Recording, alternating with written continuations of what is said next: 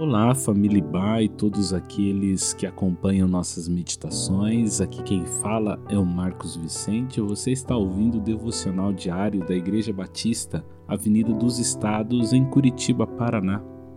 Hoje é dia 15 de junho de 2021. Estamos meditando sobre os atributos de Deus, na semana passada falamos dos atributos incomunicáveis de Deus, isto é, qualidades perfeitas que são exclusivas de Deus, como soberania, onipresença, onisciência e outros atributos.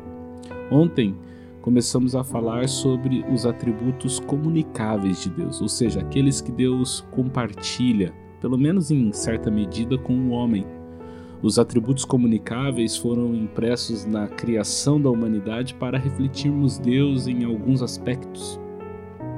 Hoje vamos falar sobre o atributo da santidade. O primeiro texto de referência está registrado na carta do apóstolo Pedro, capítulo 1, dos versos 15 a 16, que diz assim: Mas assim como é santo aquele que o chamou, sejam santos vocês também em tudo o que fizerem, pois está escrito: Sejam santos, porque eu sou santo.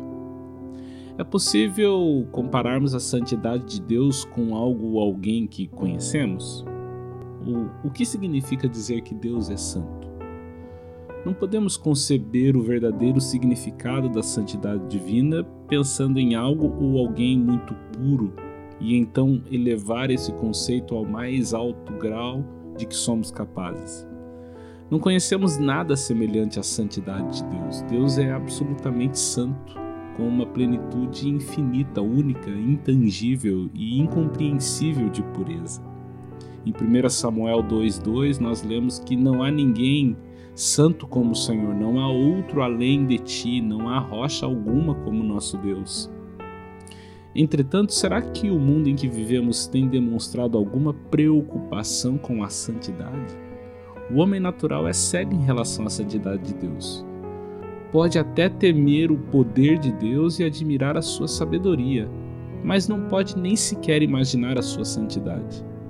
Aprendemos a viver com a iniquidade e achamos isso uma coisa natural e esperada, não nos desapontamos com a desonestidade de empresários, comerciantes ou com a infidelidade de nossos políticos e nem com o fato de não podermos confiar em nossos colegas de trabalho ou amigos. Mas Deus é santo, com santidade absoluta, desmedida, a qual não pode transmitir às suas criaturas. Mas há uma santidade relativa que Deus pôde compartilhar seus filhos e a põe à disposição de todos pelo sangue do Cordeiro e pela ação do Espírito Santo.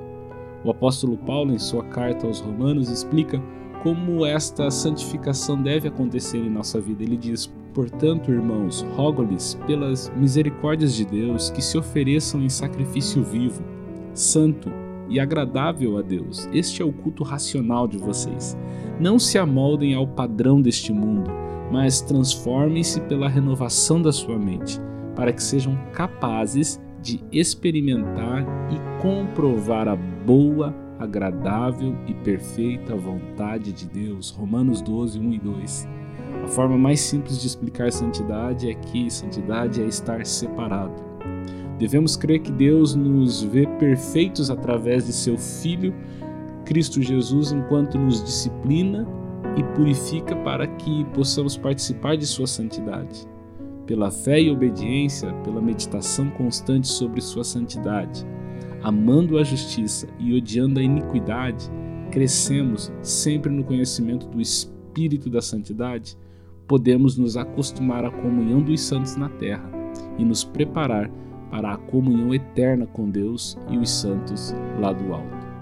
Que Deus Santo te abençoe.